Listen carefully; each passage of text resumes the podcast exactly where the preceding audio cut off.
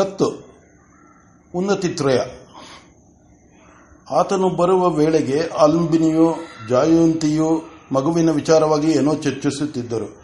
ಆಚಾರ್ಯನು ಬರುತ್ತಿರುವುದನ್ನು ಅರಿತು ಜಾಯಂತಿಯು, ಅದೋ, ನಿನ್ನ ಗಂಡ ಬಂದರು ಎನ್ನುವಂತಿದೆ. ಅವರನ್ನು ಕೇಳು, ಅವರಾದರೆ ಸರಿಯಾಗಿ ಹೇಳುತ್ತಾರೆ ಎಂದಳು. ಆಚಾರ್ಯನು ಕಾಲು ಕಾಲು ತೊಳೆದುಕೊಂಡು ಹೆಂಡತಿಯನ್ನು ನೋಡಲು ಬಂದನು. ಆಕೆಯು ಅದೇನು ಭಾರ್ಗವರು ಹೇಳಿ ಕಳಿಸಿ ಕಳಿಸಿದ್ದು ಎಂದು ಕೇಳಿದಳು. ಆತನು ನಗುತ್ತಾ ಹೇಳಿದನು ನಗುತ್ತಾ ಹೇಳಿದನು, ನಾವು ರಾಜಾಶ್ರಯ ಅಷ್ಟಾಗಿ ಬೇಡವೆಂದಿದ್ದೆವು. ನಿನ್ನ ಮಗನು ಹುಟ್ಟಿರುವ ಯೋಗ ನೋಡಿದರೆ ರಾಜ ಮಹಾರಾಜರುಗಳು ಆತನನ್ನು ಓಲೈಸುವರೆಂದು ಕಾಣುತ್ತದೆ. ಮಹಾರಾಜನು ಮಗನನ್ನು ನೋಡಲು ಬರಬೇಕಂತೆ. ಆತನಿಗೆ ಬಹುದಿನದ ಬಹುದಿನದಿಂದ ಕುರುಪಾಂಚಲ ಕಾಶಿಗಳ ವಿದ್ವಾಂಸರನ್ನು ಮೀರಿಸುವ ವಿದ್ಯಾಸಂಪನ್ನನು ಮಿಥಿಲೆಯಲ್ಲಿ ಆಗಬೇಕೆಂದು ಆಗಬೇಕೆಂದು ಆಸೆ. ಆದುದರಿಂದಲೇ ವೈಶಂಪಾಯನ ಉದ್ದಾಲಕರಂತಹ ಕುಲಪತಿಗಳನ್ನು ಕರೆಸಿಕೊಂಡು ಆಶ್ರಮಗಳನ್ನು ಕಟ್ಟಿಕೊಟ್ಟರು. ಅವರಿಗಿಂತ ಶ್ರೇಷ್ಠ ವಿದ್ವಾಂಸನು ಇನ್ನೊಬ್ಬನಾಗಬೇಕೆಂದು ರಾಜನ ಆಸೆ. ಆತನು, ಬುಡಿಲರು ಹೇಳಿದುದನ್ನು ಭಾರ್ಗವರಿಂದ ಕೇಳಿ, ಆ ಮಗುವನ್ನು ತಾನು ನೋಡಬೇಕೆಂದು ಆಸೆಪಟ್ಟನಂತೆ ಅದಕ್ಕಾಗಿ ಯಾವ ದಿನ ಮಹಾರಾಜರನ್ನು ಕರೆದುಕೊಂಡು ಬರಲಿ ಎಂದು ಕೇಳುವುದಕ್ಕೆ ಕರೆಸಿದ್ದುದು. ತಾನು ಮಾತನಾಡ ಮಾತನಾಡಬಾರದು, ಮಾತನಾಡಬಹುದು ಕಾಣೆ. ಏನಾದರೂ ಆಗಲಿ ತಪ್ಪಿಸುವುದು ಒಳ್ಳೆಯದು. ರಾಜ್ಯ, ರಾಜದೃಷ್ಟಿ ತಗಲಿದರೆ ತಪ್ಪದೆ ಅಪಾಯ ಆಗುವುದಂತೆ. ಆ ಮಾತಿಗಾಗಿ ತಪ್ಪಿಸುವುದು ತರವಲ್ಲ. ಯಜ್ಞೇಶ್ವರನ ಪ್ರಸಾದ ನಮ್ಮ ಮನೆಯದೂ ಇದೆ. ಯಜ್ಞೇಶ್ವರನ ಪ್ರಸಾದ ನಮ್ಮ ಮನೆಯದೂ ಇದೆ. ಸಾಲದೆ ಬುಡಿಲರು ತಂದುಕೊಟ್ಟಿದ್ದಾರೆ. ಇದು ಎರಡರ ಮೇಲೂ ಕೆಂದುವ ಆ ದೃಷ್ಟಿಕೋನ ಎಂತ, ಕೋಶ ಎಂಥದ್ದು ಅದರಿಂದ ಬರಲಿ ಬಿಡು. ಮುಖ್ಯ, ನಿನ್ನ ಮಗನಿಗೆ ರಾಜಸೇವಾ ಯೋಗವಿದೆ. ಆದರೆ ಅದು ರಾಜನು ಮಾಡುವ ಸೇವೆಯೋ ಅಥವಾ ರಾಜನಿಗೆ ಮಾಡುವ ಸೇವೆಯೋ ತಿಳಿಯಬೇಕು. ಜಯಂತಿಯು ಒಳಗಿಂದಲೇ ಹೇಳಿದಳು.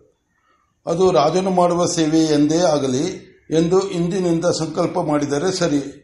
ಮತ್ತೆ ಏನೋ ನೆನೆಸಿಕೊಂಡವಳಂತೆ ಆಲಂಬಿನಿ ಅವರನ್ನು ಕೇಳು. ಕಾಯನ್ನ, ಆಲಂಬಿನಿ ಅವರನ್ನು ಕೇಳು. ಕಾಯೋನ್ನತಿ, ಮಾನೋನ್ನತಿ, ವಿದ್ಯೋನ್ನತಿ ಎಂದರೇನು ಎಂದು ಅವರಾದರೆ ಅದನ್ನು ವಿವರಿಸಿ ಹೇಳುತ್ತಾರೆ, ನಾನು ನೀನು ಎಷ್ಟು ಅಳೆದು ಸುರಿದರೂ ಪ್ರಯೋಜನವಿಲ್ಲ ಎಂದಳು. ಆ ವೇಳೆಗೆ ಮಗುವು ಎದ್ದು ಅತ್ತಿತು. ತಾಯಿಯೋ, ಎತ್ತಿಕೋ, ಯಾವಾಗಲೋ ಎತ್ತಿಕೊಂಡಿದ್ದುದು ಎಂದಳು. ಮಗಳು ಎತ್ತಿಕೊಂಡು, ನಿಜವಾಗಿಯೂ ಬುಡಿಲರು ಹೇಳಿದರಲ್ಲ, ಅದೇನು ನಮಗೆ ತಿಳಿಯಲಿಲ್ಲ. ನಮಗೆ ತಿಳಿಯುವಂತೆ ಹೇಳಬಾರದು ಎಂದು ವಿನಯದಿಂದ ಕೇಳಿದಳು. ಆಚಾರ್ಯನಿಗೂ ದಾರಿಯಲ್ಲಿ ಬರುತ್ತಾ ಅದೇ ಯೋಚನೆ ಬಂದಿತ್ತು. ತಾನು ಮಾಡಿಕೊಂಡ ಅರ್ಥಕ್ಕಿಂತ ಹೆಚ್ಚಾಗಿ ಆ ಮಾತುಗಳ ಅರ್ಥವಿರಬೇಕು ಎನ್ನಿಸಿತ್ತು. ಈಗ ಅವರ ಮೂಲಕವಾಗಿ ಅತ್ತ ಕೇಳುತ್ತಿದ್ದಾರೆ. ಹೇಳದಿದ್ದರೆ ಆದೀತೆ, ಆದ್ದರಿಂದ ಪ್ರವಚನ ಅನುಕೂಲವಾಗುವಂತೆ ಒಂದು ಆಸನವನ್ನು ತರಿಸಿಕೊಂಡು ಅದರ ಮೇಲೆ ಕುಳಿತು ಸಾವಧಾನವಾಗಿ ಹೇಳತೊಡಗಿದನು. ಮಾತು ತಾನು ಒಪ್ಪಿದ ದೊಡ್ಡವರೆದುರಿಗೆ ಇರುವಂತೆ ಜಾಗರೂಕವಾಗಿತ್ತು. ಆತನು ಹೇಳುವುದಕ್ಕೆ ಸಿದ್ಧನಾಗಿದ್ದನೆಯೇ ಹೊರತು ಏನು ಹೇಳಬೇಕು ಎಂಬುದನ್ನು ಗೊತ್ತು ಮಾಡಿಕೊಂಡಿಲ್ಲ. ಹಾಗೆಂದು ಅಪನಂಬಿಕೆ ಇಲ್ಲ. ಮನಸ್ಸಿನ ಮನಸ್ಸಿನಲ್ಲಿ ಗುರುಗಳಿಗೂ, ವಾಗೀಶ್ವರನಿಗೂ, ವಾತ್ಸಲ್ಯ ರೂಪನಾದ ಯಜ್ಞೇಶ್ವರನಿಗೂ ನಮಸ್ಕರಿಸಿ ಹೇಳಲು ಆರಂಭಿಸಿದನು. ನೋಡು, ಈಗ ನೀನು ಮಗುವನ್ನು ಎತ್ತಿಕೊಂಡಿದ್ದೀಯೆ. ಈಗ ನಿನ್ನ ಭಾವವೇನು? ಮಗುವು ಹತ್ತಿತು ಎಂದು ಎತ್ತಿಕೊಂಡಿದ್ದೀಯೆ. ಕರ್ಮ, ಧರ್ಮ ಸಂಬಂಧದಿಂದ ನಿನ್ನ ಎದೆಯ ಹಾಲು ಮಗುವನ್ನು ಬೆಳೆಸುತ್ತಿದೆ. ಇದರಲ್ಲಿ ನಿನ್ನ ಸಂಕಲ್ಪದ ಭಾಗವೇನಾದರೂ ಇದೆಯೇ? ಆಲಂಬಿನಿಯು ತನ್ನನ್ನು ತಾನು ಪರೀಕ್ಷಿಸಿಕೊಂಡಳು. ಮನಸ್ಸಿನಲ್ಲಿ ಏನೂ ಸಂಕಲ್ಪವಿಲ್ಲ. ಮಗುವು ಬೆಳೆಯಬೇಕೆಂಬ ಎಲ್ಲಿಯೋ ದೂರದ ಆಸೆ ಇದೆ. ಆದರೆ ಅದು ಬೇಕೆಂದು ವಿವೇಕದಿಂದ ಮಾಡಿದ ಸಂಕಲ್ಪವಲ್ಲ. ಅವಳಿಗೆ ಆಶ್ಚರ್ಯವಾಯಿತು. ಉತ್ತರ ಕೊಟ್ಟಳು. ನಿಜ, ಖಚಿತವಾದ ಸಂಕಲ್ಪವಿಲ್ಲ. ಆದರೆ ಆ ದಿನ ನೀವು ಹೇಳಿದ ಸರಸ್ವತಿಯ ಪ್ರಾರ್ಥನೆಯೊಂದು ಇದೆ. ಇನ್ನೇನೂ ಇಲ್ಲ. ಸರಿ, ನಿಮ್ಮ ತಾಯಿ ನಿಂತಿರಬೇಕಾಗಿಲ್ಲ. ಕುಳಿತುಕೊಂಡು ಕೇಳಬಹುದು ಎಂದು ಹೇಳು. ಕೇಳು. ಧನವನ್ನು ಸಂಪಾದಿಸು, ಸಂಪಾದಿಸಿ, ರಾಶಿ ಹಾಕಿಕೊಳ್ಳುವ ವೈಶ್ಯ ವೈಶ್ಯನಿಗಿಂತ ಲೋಕದಲ್ಲಿ ಧರ್ಮವನ್ನು ಕಾಪಾಡಿಕೊಳ್ಳುವುದಾಗಿ ಪ್ರಾಣಪಣವನ್ನು ಇಟ್ಟು ಕಾದಾಡುವ ಕ್ಷತ್ರಿಯನಿಗಿಂತ ನಾವು ಬ್ರಾಹ್ಮಣರು ಶ್ರೇಷ್ಠವೆಂದುಕೊಳ್ಳುತ್ತೇವೆ. ಹಾಗಾದರೆ ನಮ್ಮ ಕರ್ಮ ಅರ್ಜುನಕ್ಕಿಂತ, ಪಾಲನಕ್ಕಿಂತ ದೊಡ್ಡದಾಗಿರಬೇಕಲ್ಲವೇ? ಹೌದು. ಅದಕ್ಕೆ ತಕ್ಕ ದೇಹವನ್ನು ನಾವು ಪಡೆದಿದ್ದೇವೆಯೋ? ನಮ್ಮ ಅರ್ಜುನ ವಿದ್ಯೆ, ನಮ್ಮ ಪಾಲನವೇನಿದ್ದರೂ ವಿದ್ಯಾಪಾಲನ. ಈ ಎರಡು ಧನಾರ್ಜನ ಲೋಕಪಾಲನಕ್ಕಿಂತ ದೊಡ್ಡವೇ ಆಗಿದ್ದರೆ ಅದಕ್ಕೆ ತಕ್ಕ ದೇಹ, ವೈಶ್ಯ, ಕ್ಷತ್ರಿಯರ ದೇಹಗಳಿಗಿಂತ ಉತ್ತಮವಾಗಿರಬೇಡವೇ? ಈಗ ನಾವು ಕಾಯಪುಷ್ಟಿ ಏನಿದ್ದರೂ ಅದು ಕ್ಷತ್ರಿಯನ ಸ್ವತ್ತು ಎಂದುಕೊಂಡಿದ್ದೇವೆ. ಅದು ತಪ್ಪಬೇಕು. ಬ್ರಾಹ್ಮಣನ ದೇಹವು ಕ್ಷತ್ರಿಯನ ದೇಹಕ್ಕಿಂತ ಉತ್ತಮವಾಗಿರಬೇಕು. ಹಾಗಾಗಲು ಏನು ಏನು ಮಾಡಬೇಕು? ಮಾಂಸಲವಾಗಿದ್ದರೆ ಕಷ್ಟ ಸಹಿಷ್ಣುವಾಗಿದ್ದರೆ ಸಾಕೆ. ಮಾಂಸಲವಾಗಿದ್ದರೆ ಕಷ್ಟ ಸಹಿಷ್ಣುವಾಗಿದ್ದರೆ ಸಾಕೆ ಎಂದರೆ ಅದಲ್ಲ. ಮನುಷ್ಯನ ದೇಹವೆಲ್ಲವೂ ನರಗಳಿಂದ ಆದುದು. ಅಲ್ಲಿ ಆ ನರಗಳು ಸ್ವತಂತ್ರವಾಗಿ, ಕೋಮಲವಾಗಿ ಸೊಂಪಾಗಿ ಬೆಳೆಯಲು ಅನುಕೂಲವಾಗಿರಬೇಕು. ಅದು ಬ್ರಾಹ್ಮಣ ದೇವದ, ದೇಹದ ಉತ್ತಮತೆ. ಅದನ್ನು ಸಾಧಿಸಲು ನಾವು ಯತ್ನಿಸುತ್ತಿದ್ದೇವೆಯೇ? ಯಾವ ದೇಹ ಹೇಗಿದ್ದರೆ ವಿದ್ಯಾರ್ಜನ ಪಾಲನ ಸಮರ್ಥವಾದೀತು ಎಂದು ನಾವು ಯಾವತ್ತಾದರೂ ಯೋಚಿಸಿದ್ದೇವೆಯೇ? ಈ ಪ್ರಶ್ನೆಗೆ ಉತ್ತರ ಕಾಯೋನ್ನತಿ. ಈ ಪ್ರಶ್ನೆಯು ಬರುವುದು ದೊಡ್ಡವರಾದ ಮೇಲೆ ತಾನೇ? ಇಲ್ಲ. ಮನುಷ್ಯ ಸಮಾಜದಲ್ಲಿ ಹಾಗಲ್ಲ. ಮನುಷ್ಯ ಸಮಾಜದಲ್ಲಿ ಹಾಗಲ್ಲ. ಮಿಕ್ಕೆಲ್ಲ ಪ್ರಾಣಿಗಳು ತಾಯಿಯ ಮಗ್ಗಲು ಬಿಡುವ ವೇಳೆಗೆ ಸ್ವತಂತ್ರವಾಗಿರುವವು. ಆದರೆ ಮನುಷ್ಯರು ಹಾಗಲ್ಲ. ಅವರ ಎಳೆಯತನವೇ ಸುಮಾರು ಮೂರು ನಾಲ್ಕು ವರ್ಷವಾಗುವುದು. ಅದವರೆಗೆ ದೇಹಕ್ಕೆ ತಕ್ಕ ಮಾರ್ಗೋದ್ಯೋತನ ಬೇಕಾಗಿಲ್ಲವೇನೋ? ಬೇಕೇ ಬೇಕು. ಆದ್ದರಿಂದ ತಾಯಿಯು ಮಗನಿಗೆ ಮಾಡಬೇಕಾದುದು ಬಹಳ. ಅವಳು ಮಗನಿಗೆ ಸ್ತನ್ಯವನ್ನು ಕೊಡುವಾಗ ಅವನು ಮುಂದೆ ಏನಾಗಬೇಕು ಎಂಬುದನ್ನು ಸಂಕಲ್ಪಪೂರ್ವಕವಾಗಿ ಗೊತ್ತು ಮಾಡಿಕೊಂಡಿರಬೇಕು. ಅದನ್ನು ಮನಸ್ಸಿನಲ್ಲಿ ಮೆಲುಕು ಹಾಕುತ್ತಿರಬೇಕು. ನೀನು ಎಂದುಕೋ, ನಿನ್ನ ಮಗನು ಒಳ್ಳೆಯ ಕರ್ಮಠನಾಗಬೇಕು ಎಂದು ಸಂಕಲ್ಪಿಸುತ್ತೀಯೇ. ನಾನು ಹೇಳುತ್ತಿರುವುದು ಸಂಕಲ್ಪ. ಮನವೃತ್ತಿಯಲ್ಲ. ಆ ಬುದ್ಧಿಪೂರ್ವಕವಾಗಿ ನಡೆಯುವುದಲ್ಲ, ವೃತ್ತಿಯಿಂದ ಆದುದು. ಬುದ್ಧಿಪೂರ್ವಕವಾಗಿ ಆದುದು, ಸಂಕಲ್ಪದಿಂದ ನಡೆದುದು. ಕರ್ಮಕ್ಕೆ ದೇವತೆಗಳಿಲ್ಲದೆ ಆಗುವುದಿಲ್ಲ. ಆದ್ದರಿಂದ ಕರ್ಮಠನಾಗಬೇಕಾದವನು ದೇವತಾಮಯವಾದ ಶರೀರವನ್ನು ಪಡೆಯಬೇಕು. ಅದಕ್ಕಾಗಿ ತಾಯಿಯು ತನ್ನ ನನ್ನ ಮಗನು ದೇವತಾಮಯ ಶರೀರನಾಗಲಿ ಎಂದು ಸಂಕಲ್ಪಿಸುತ್ತಾ ಸ್ತನ್ಯಪಾನ ಮಾಡಿಸಬೇಕು. ಆಲಂಬಿ ಆಗ ದೇವತಾಮಯವಾಗುವ ಶರೀರವು ಬೆಳೆಯುವುದು.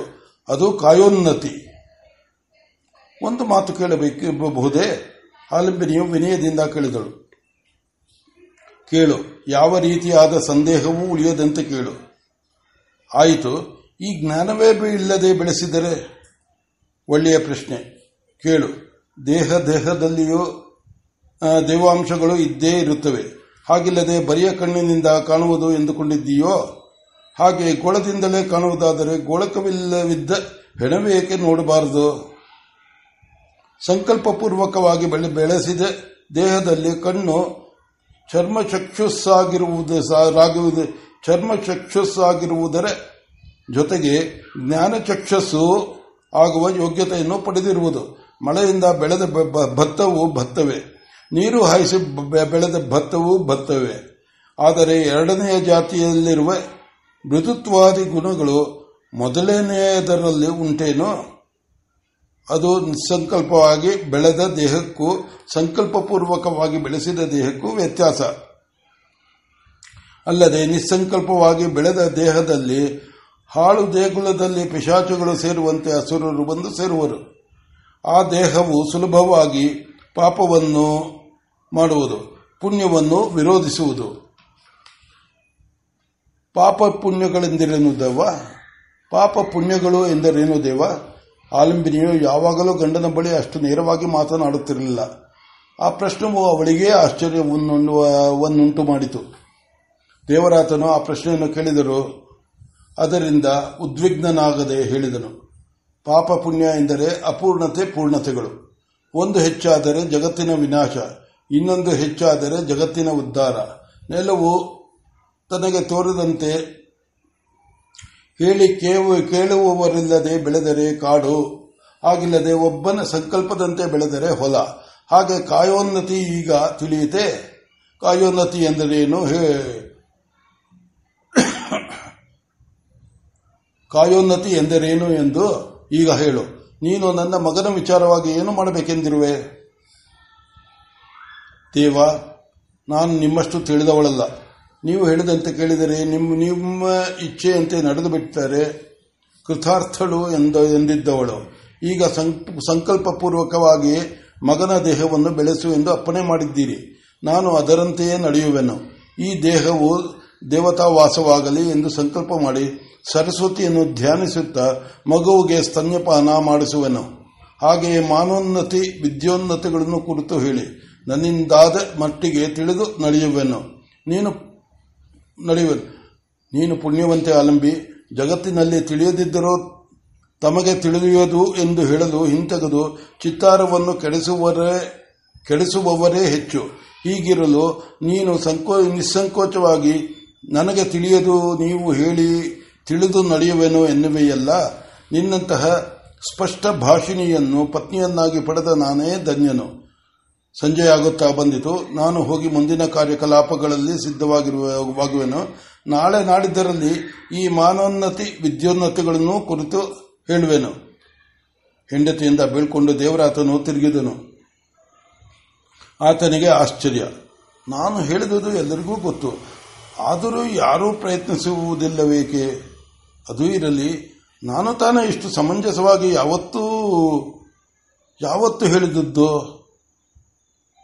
ಬುಡಿದರು ಹೇಳಿದಂತೆ ಇದೆಲ್ಲವೂ ತೊಟ್ಟಿಲಿನಲ್ಲಿರುವ ಮಹಾನುಭಾವನ ಪ್ರಭಾವವು ಎಂದು ಏನೇನೋ ಯೋಚನೆಗಳು. ಆಶ್ಚರ್ಯದಿಂದ ಅವನು ಕುರಿತು ಚಿಂತಿಸುತ್ತಾ ಅವನ್ನು ಕುರಿತು ಚಿಂತಿಸುತ್ತಾ ಸ್ನಾನಗೃಹದ ಕಡೆಗೆ ಹೋದನು.